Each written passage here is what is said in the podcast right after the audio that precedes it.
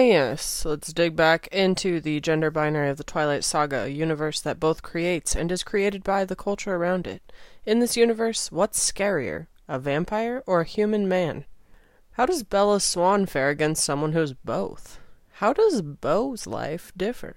Find out now on this week's episode of Stephanie Meyer Ruined My Life.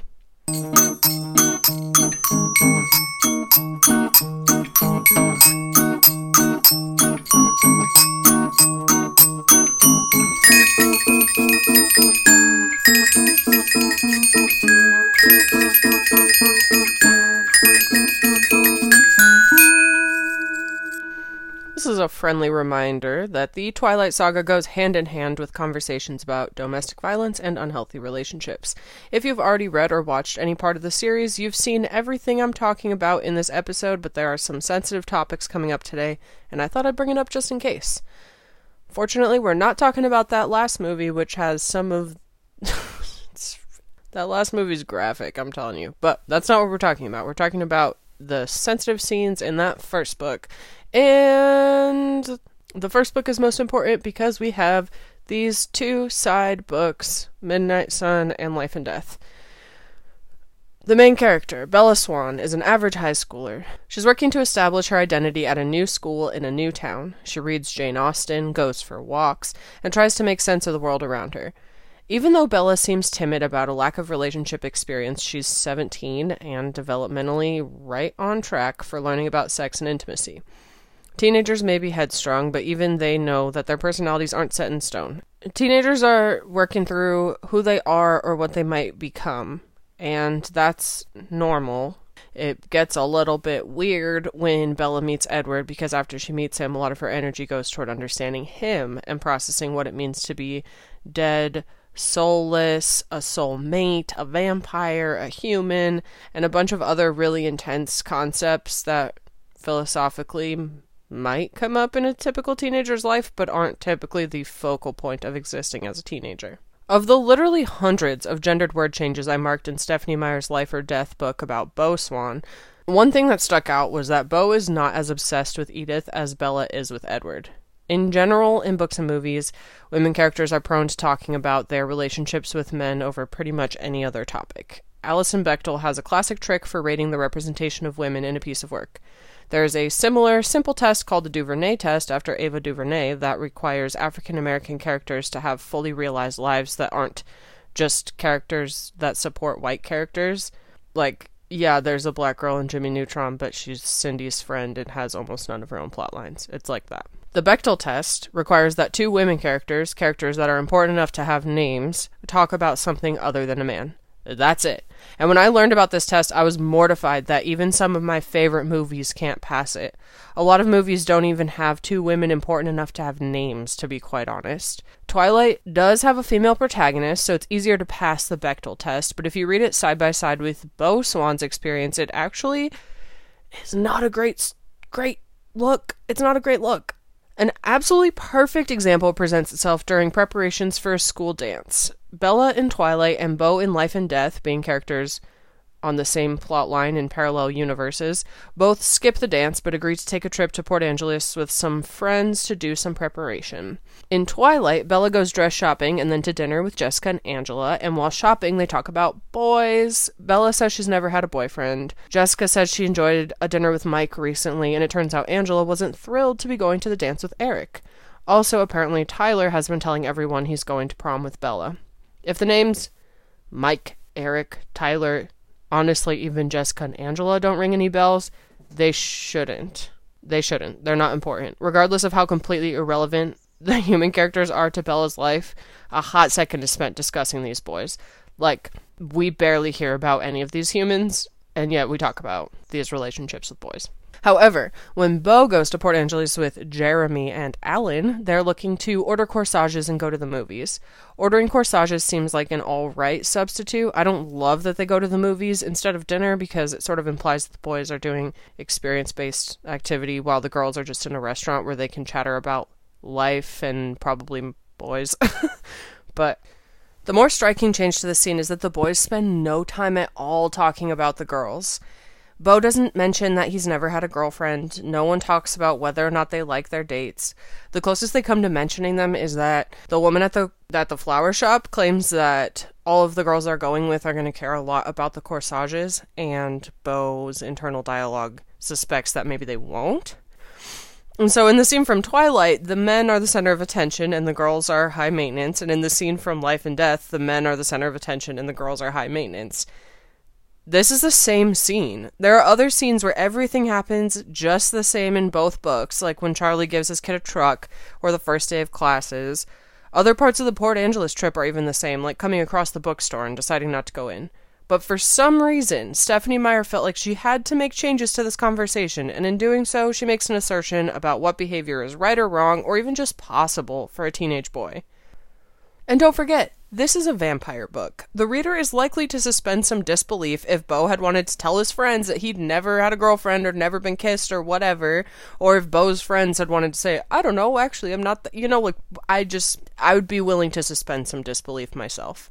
As it turns out, some of those conversations about prom and dates that Beau and his friends skip over are just as important to Beau's storyline as it is to Bella's, and since Jeremy and Alan are too cool and masculine to address it, Beau ends up having the prom date conversation at school later in the book with a girl character where he feels compelled to tell her that he's breaking man code by discussing his friends with her.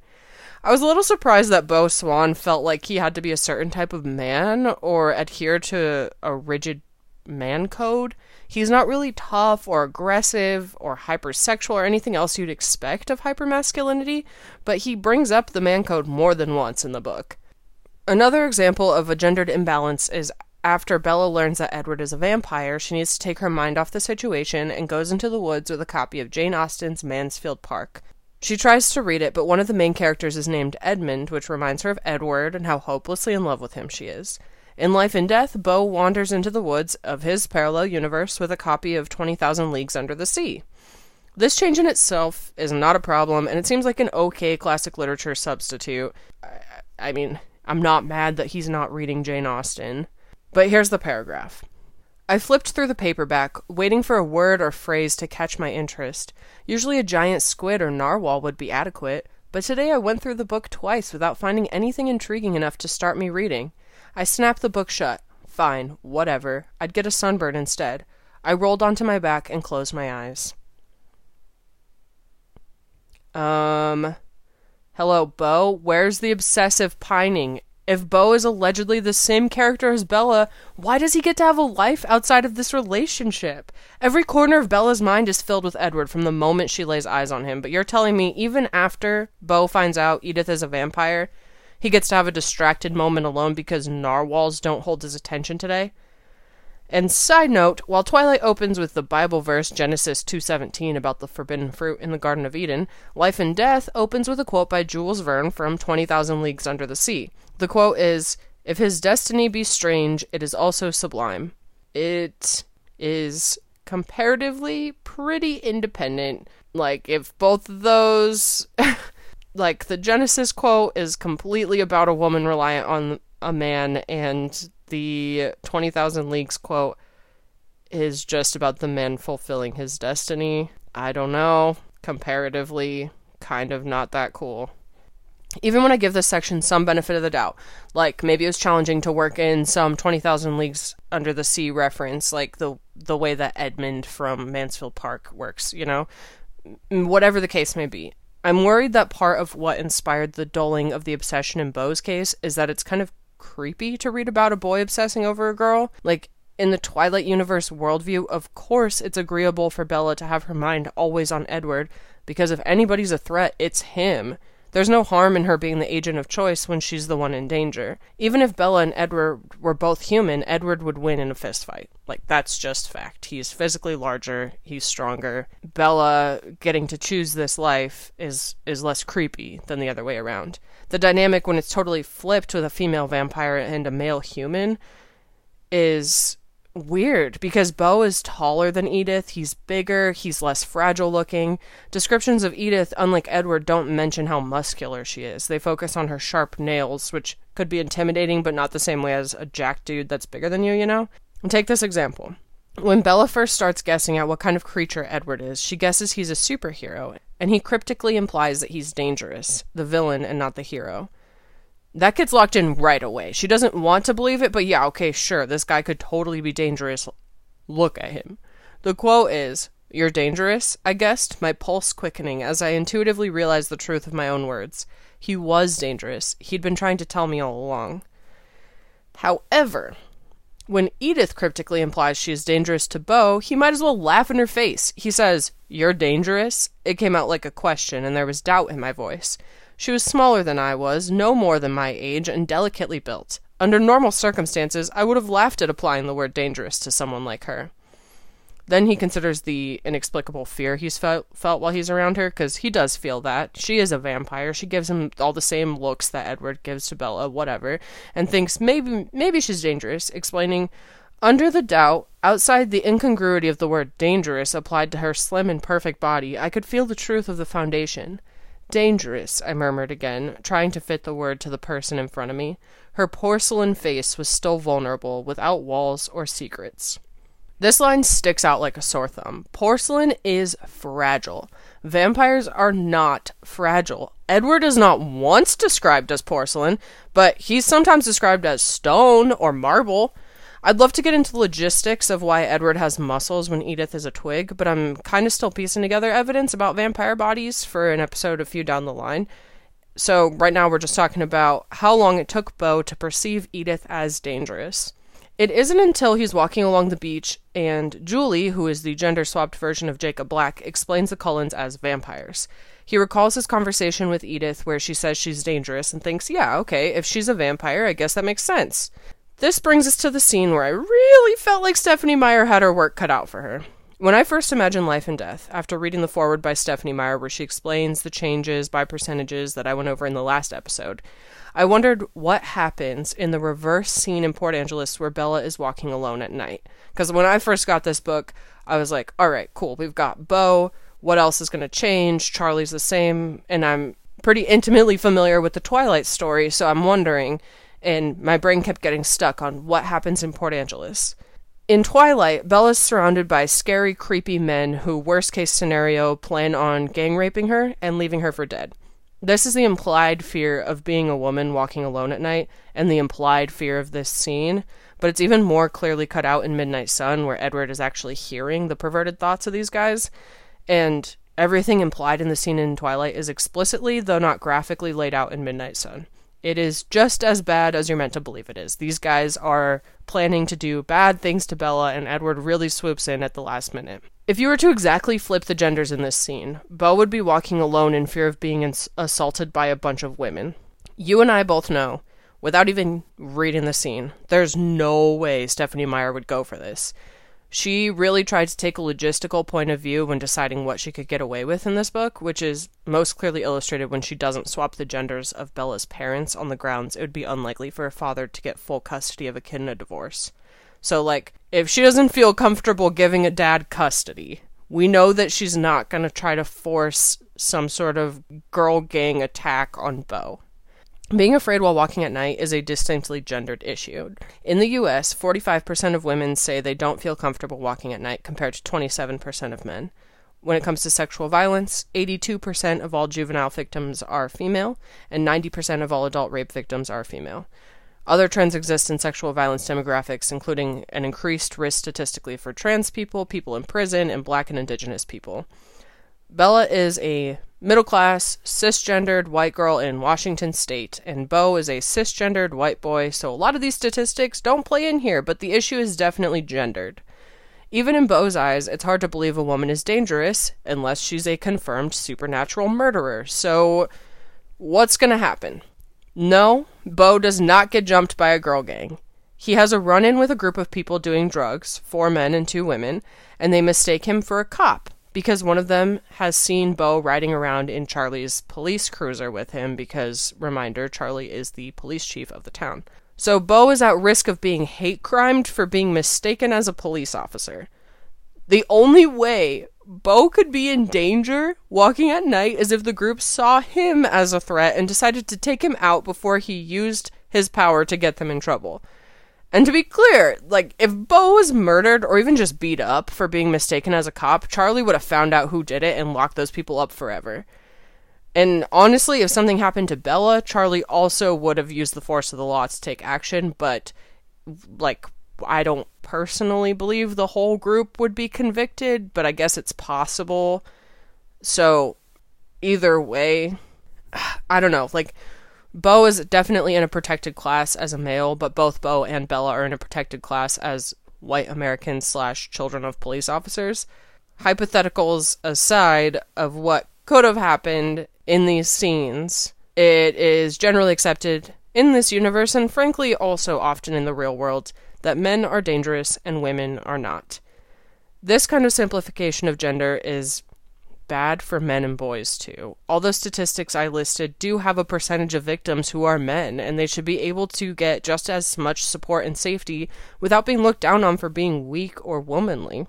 I think this entire section speaks pretty strongly to part of what's compelling about Twilight as a female protagonist, is that this is a girl in danger, and all of us want to save her or want her to be okay, and it just really doesn't work the other way around. Like, I personally feel pretty passionately protective of Bella, in part because we're demographically similar, and I feel kind of even more protective of and similar to Kristen Stewart as an actor. I know I'm not alone in identifying with Bella. After all, she's the first-person narrator of the books. People also love Kristen Stewart, and she's been solidifying a career since Twilight, gaining relevance especially with that recent Christmas movie, Happiest Season. People do not, however, love Kristen Stewart as Bella Swan. A lot of reviewers of the movies found her awkward and boring. People were quick to call out the selfish and problematic ways she gets sucked into a codependent relationship, uses Jacob, abandons her family, is a bad friend. Like, the character, something that's great about the first-person point of view is that you're all the way inside the character's head, but seeing it projected up on the screen as Kristen Stewart, you have to actually imagine taking a walk in their shoes instead of the point of view where you are taking the walk in the shoes. So that's that's one of the hardest parts of a movie adaptation to begin with. Even voiceover can't totally immerse the audience in first person, because at the end of the day, it's not you on screen. It's a teenager making choices, and you can say, of course you wouldn't make those same choices if you were in her position. The book is just as intense as the movies, but we get mad seeing Kristen Stewart as a separate person, looking worried in her portrayal of Bella, even though Bella's also primarily worried and angry in the book. I... That's one of the biggest memes, I think, that came out of the Twilight Saga, was Kristen Stewart is always making faces that are grim, or just not making as many faces as maybe people think she should. But Kristen Stewart does smile. She's proven it countless times since the Twilight Saga ended. Her opening monologue for Saturday Night Live in twenty seventeen is hilarious. She talks about Twilight, dating Robert Pattinson, and reads off some of Donald Trump's tweets because apparently he was abnormally invested in hers and Robert Pattinson's breakup when it happened. By the time she's doing that monologue, she has cropped and bleached her hair with a fully realized, like, high fashion goth aesthetic.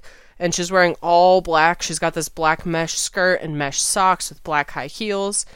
The joke in the second half of the monologue is that the cast members feel the need to impress her by smoking cigarettes and riding motorcycles because she's so cool. After all, she did drive fast and smoke in a music video for the Rolling Stones. So she get she Kristen Stewart found how her talents played into a certain type of character. The thing that I think is sort of funny is that her performances in other movies that aren't really that different from Twilight. She's not overly effusive or preppy, and I kind of feel like part of the critique of Bella Swan's performance is that teenage girls are, air quotes, supposed to be bubbly and fun, but this is a teenage girl who's brooding and obsessive, but so are some real-life teenage girls. And not all teenage girls with an attitude problem realize they look good in all black right away, so they're trying to blend in, and they're also acting like a goth kid. That's that's Bella Swan in a nutshell. I think she did it brilliantly, but that might I might be in a minority there. Reading these side book rewrites, whatever, drew my attention to a critical oversight on behalf of both Stephanie Meyer and the audience regarding Bella's upbringing. Most of the people who are critical of Bella Swan's attitude and decisions fail to realize that Bella is actually behaving exactly how you'd expect someone to behave if they're parentified as a child. Parentification is when a child is asked to take the role of an adult from an early age. You probably know somebody who's been parentified or know a child that exhibits some of these traits, or possibly you were parentified as a child, but we don't have to talk about that because we've been given the gift of Bella Swan to examine and live through vicariously to learn about parentification without too much self-examination. So, thanks, Stephanie Meyer, always giving us food for thought. Some signs of parentification, according to Psychology Today, are that a person grew up feeling like they had to be responsible, they have trouble playing or letting loose, they like to feel like they're in control, they're pulled into arguments between caregivers, felt like they were given responsibilities that were age inappropriate, they're often complimented for being so responsible or so good, they're more likely to be self-reliant than to trust others, they don't really remember being a kid, and or the parents had trouble caring for themselves, so they place the responsibility on the child, all of which leads to the person who's been parentified becoming a caregiver to others. That's what they're used to, and that's what makes them feel good. Even when it requires self-sacrifice, they feel like they have to be the peacemaker, and they simultaneously feel like their efforts aren't being appreciated. This is common enough. It is so critical to why Bella is so intense. She gets super weird about doing fun things with her friends and usually uses I'm clumsy as an excuse not to do anything. She doesn't want to go to the beach because she could fall. She doesn't want to go to school dance because she could fall. She doesn't play sports because she could fall. You get the point. But if the issue is really some unavoidable curse of clumsiness, why isn't Bella in the chess club or something? What does she do for fun? Read Jane Austen? Bella's parents are divorced and live in totally different states. Supposedly, her parents divorced when she was super young, like under one-year-old young. But toward the end of Twilight, Bella needs an excuse to run away from home and tells Charlie some string of heart-wrenching comments that she claims her mom also said to him when she left. It comes in a moment where Bella is being tracked by a scary vampire from outside the coven, and she needs to cover her bases so Charlie doesn't think Edward kidnapped her or something. I don't really know why that was even on the table. Why are you dating someone that your dad might think might kidnap you? But the scene goes down like this. I could only think of one way to escape, and it involved hurting him so much that I hated myself for even considering it. But I had no time, and I had to keep him safe. So I glared up at my father, fresh tears in my eyes for what I was about to do. I do like him. That's the problem. I can't do this anymore. I can't put down any more roots here.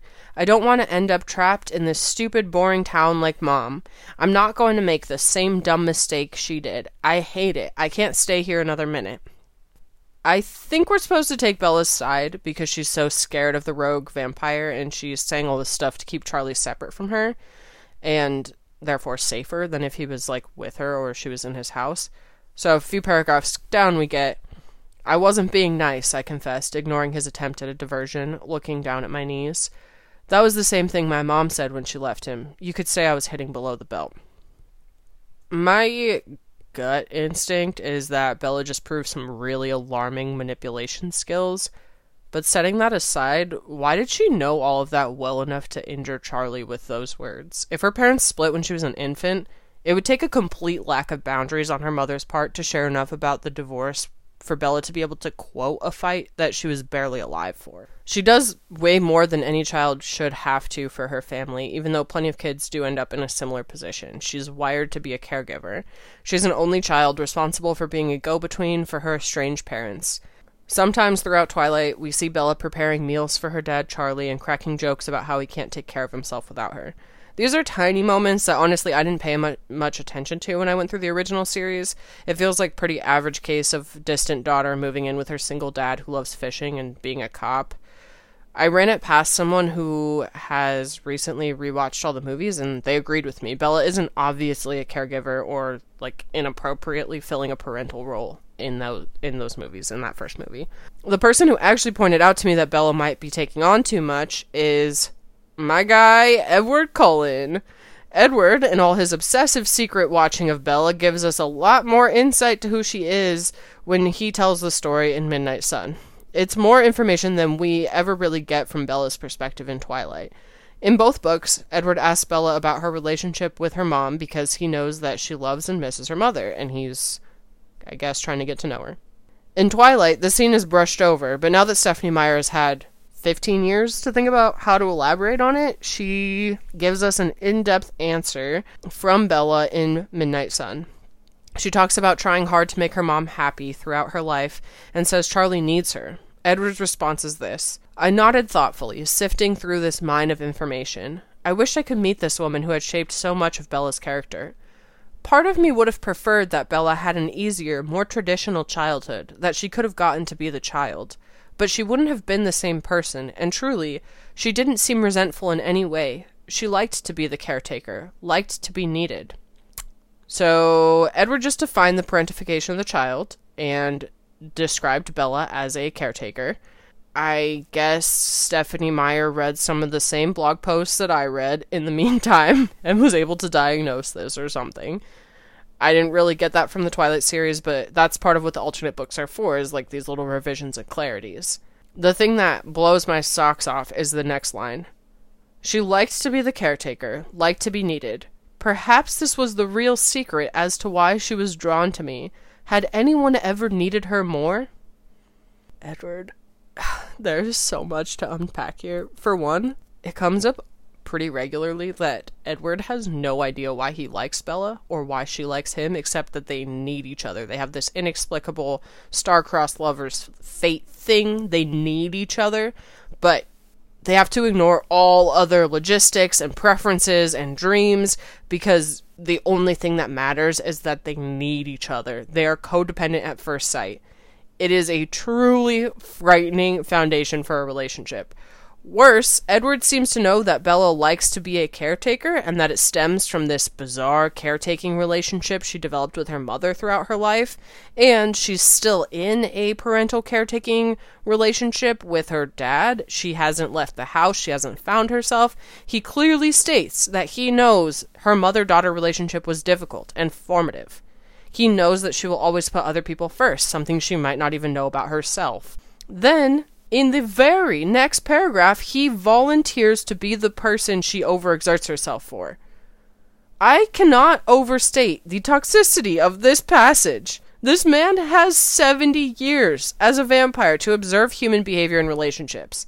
He takes that seventy years of experience, identifies a caregiving pattern in Bella, and then exploits it.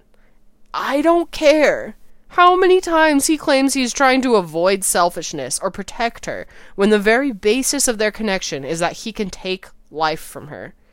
And have no fear, there are plenty more examples of Edward doing and saying two different things coming up. Like, I've, it's just constant. He's always saying he doesn't want to be selfish, and then he does the most selfish thing in the world.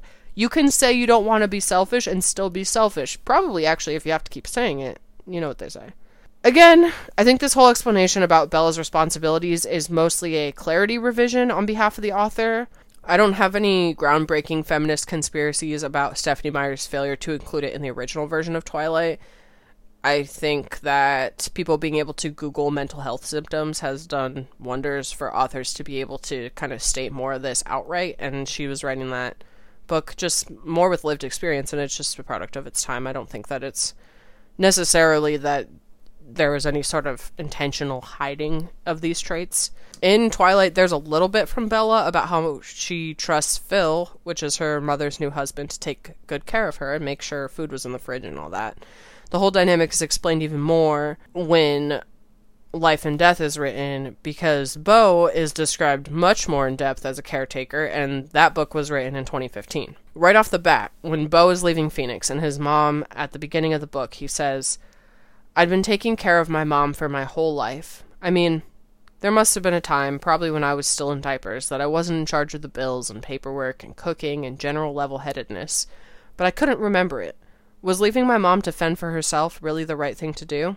Then, when he first meets up with Charlie, Charlie asks if Beau feels okay leaving his mom. He says, we both understood that this question wasn't about my own personal happiness. It was about whether I was shirking my responsibility to look after her. This was the reason Charlie never fought Mom about custody. He knew she needed me. I don't mean to assert that Bella Swan's or Beau Swan's parents don't love their child. It just strikes me as kind of a bummer that Bella or Beau is kind of a commodity that can just be passed between parents as needed, rather than a loved one and a child. when you put it all together, there's more than enough evidence here to suggest the parentification of Bella Swan. The consequences of that parentification are not directly addressed in the Twilight Saga, nor do I expect them to be, but they're written between the lines of a lot of her decisions, a lot of Bella's decisions. Parentification is a form of neglect, and kids who experience it are more likely to have mental health issues because of it. They have relational trauma and chronic stress. The more dysfunction, the worse it can be for somebody. Some long-term effects that stick out to me are difficulty functioning independently and involvement in unhealthy relationships. Bella wants to commit to an eternity with Edward because she gets all of her self-worth from how much of herself she can give to others. She wants to give her entire life to Edward, literally her life.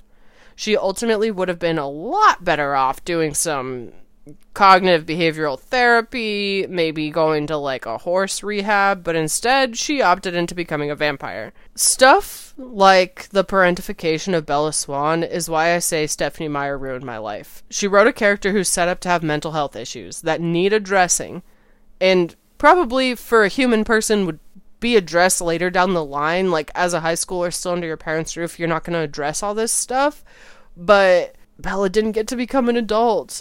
The reader is drawn into an infatuation with Edward and then allowed to believe that the progression of the relationship is desirable or romantic, but neither Bella or Edward are given a chance for self-improvement, and the goal is to end up together no matter the cost. I don't think that's a great goal. I don't know if Stephanie Meyer owes anybody a characters who are interested in self-improvement, but it bums me out when I consider the vast influence of this series and the reach of the Twilight Saga. It got to so many people, including me, who might have imagined Bella and Edward as relational mo- role models, and they're not. The working theory here is that Bella's love interest, Edward, leans into opportunities to be comforted by her. Real quick, because it's just rich with examples, let's go back to that scene in Port Angeles. After Bella is nearly attacked by that group of scary parking lot dudes, she gets in Edward's car and they drive off. Bella asks Edward if he is okay because ex- his expression is murderously angry, and he says no, he's not okay. He returns the question and asks Bella if she's okay. After all, she's the one who was nearly attacked, and she says she's all right. Then Edward exhales sharply and orders Bella to distract him. That's the word Twilight uses, orders. He says, just prattle about something unimportant until I calm down.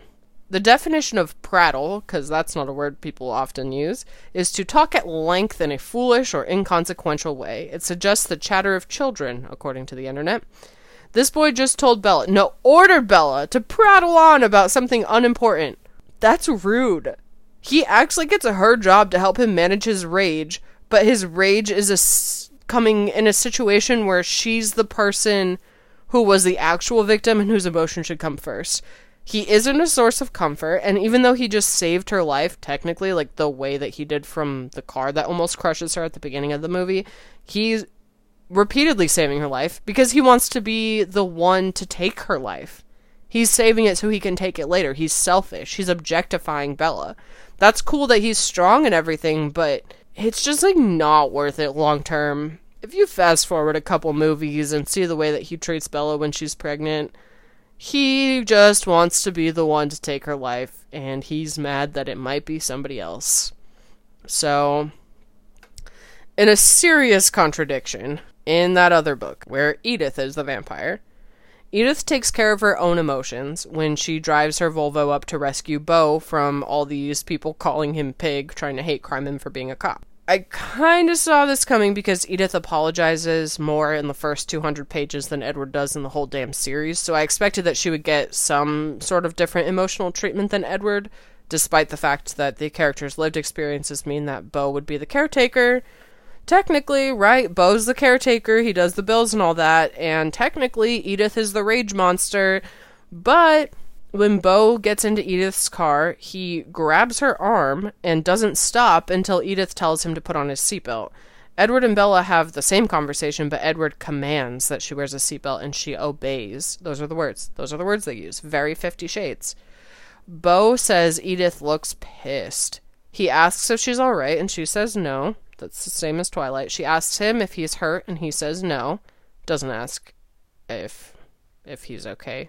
Beau never says he's okay in that dissociative lying kind of way that Bella does, but Edith calls him stupid, which is something she does throughout. She's always saying, like, you're an idiot, and Edward never does that to Bella. It's honestly mean, and kind of, I guess, just the equivalent of being commanding is putting down his intellect. The frustrating difference between Edith and Edward here is that even after Edith admits she has a temper, the same way Edward does to Bella, she also regulates her own emotions and doesn't make Beau do it. She tells Beau that she needs a moment to herself and asks Beau if she's allowed to go teach those thugs a lesson. And without much more deliberation, she realizes that Beau's friends are probably worried about him. She's taking care of his emotions. She's taking care of his emotions. This is so disappointing to me. For one, I really thought I was onto something with that whole parentification of the child business when it turns out that Stephanie Meyer would write any girl character to be a caregiver, regardless of their relevant childhood experiences. It's really not the woman's job to take care of all of the emotions in a heterosexual relationship. It's really not a bad thing or against the bro code for a man to express himself in a way other than rage. And in a healthy relationship, both people are able to take care of their own feelings and also provide support when their partner's feeling down. But it's no one's job to parent the other person in the relationship. And anytime you hear of a man looking for a partner with the same traits as his mom because he wants a parent, that's taught. That's not given. That's not biology. That's, that's, Stephanie Meyer said she made these changes because Beau is a boy, but that's not why she made them. She made some of these changes because she didn't want to emasculate him. And they're things that don't have to be emasculating. It's not an insult to your character as a man to have feelings. I know this is really basic gender studies one oh one stuff, or even just like queer meme page one oh one, but this book went into the hands of how many people? I don't know, I'm just disappointed. I would like to close out this Port Angeles chapter with a little conversation about holding open doors. Holding a door open for someone is a courtesy that leads to a whole lot of strange gender moments in the real world. I can't tell you the number of times a man has refused an open door from me just because I'm a girl and he thinks it's his job to hold the door, but I'm just holding the door because I was going through it and I'm trying to be friendly. I also had a good laugh once when I saw a guy hold a door open for a stranger who happened to be a woman and then let the door slam on some other guy's face. Why can't we just admit that holding the door open for someone is a blanket, cross-gender, nice thing to do that has nothing to do with how macho you're trying to look? If someone's carrying a box, hold the door open for them, period. So, in this Port Angeles trip, Edward takes Bella to dinner after he rescues her. It is super straightforward because it already fits perfectly into the typical gendered hetero outing where the boy takes the girl to dinner, holds open the door, and pays for the meal and all that. So what do Beau and Edith do? Well, Edith asks Beau's friends if it'll ruin their night if Beau takes her to dinner. She drives, but he's the one awkwardly running to open doors to the car in the restaurant. And it is not hot. Part of the appeal of Edward opening the door for you is that he can gracefully move super fast, but Beau is still obligated to keep up this gendered norm, even though he's the lanky clown and Edith is the graceful one. And I think that's kind of messed up. I think Edith should have opened the door simply because she's better at it. At the end of the meal, Edith pays because she has all that vampire money from being alive for a hundred years, which Beau naturally protests, and Edith calmly tells him, try not to get caught up in antiquated gender roles, and walks away, leaving a one hundred dollar bill on the table for the waiter. And then, Beau still has the audacity to try to hold the door open, because he's clearly in over his head. This is all part of the horrible and wonderful world of Twilight. Stephanie Meyer really tried to say that Beau doesn't have as much of a chip on his shoulder, like it was a coincidence, when clearly that chip was handed over to Edith. It's obvious why Beau doesn't have the same paper about Macbeth that Bella has, when Bella's chosen topic is whether Shakespeare's treatment of female characters is misogynistic. Stephanie Meyer knows what feminism is, yet she's got this fantasy novel series where she doesn't try to imagine what the world would look like with gender equality. I just don't get it. She writes such normative characters, but doesn't call out the parts that are unhealthy. There's so much abuse and no recovery. And when Bella hit the big screen as Kristen Stewart, people were mean about it. There are blogs listing all of Bella Swan's flaws, and I gotta admit, a lot of them are signs she's being emotionally abused. It kind of makes me sick that Edward isn't totally viewed as a villain, or at least a guy with a lot of room for self-improvement. So, I guess tune back in next week to learn more about why Edward Cullen's inability to love himself makes it impossible for him to love anybody else. Can I get an amen? This podcast that you're listening to now was written, recorded, and edited by Susie Shelton. The theme music is by Alexis Lopez. If you enjoyed this episode, please leave a review, share with your friends, and consider tuning into the sister podcast Nurmer Nurmer or following Nurmer Nurmer on Instagram. You can D M any feedback or questions to that account and I'll get back to you. All sources used for this episode are in the description. If you or somebody you know has experienced sexual assault, please know that you are not alone. The number for the National Sexual Assault Hotline is one eight hundred, six five six, four six seven three. It is confidential and available twenty-four hours a day. The National Suicide Prevention Lifeline phone number is eight hundred, two seven three, eight two five five. Special thanks to you for listening to this podcast, and extra special thanks to Stephanie Meyer for ruining my life.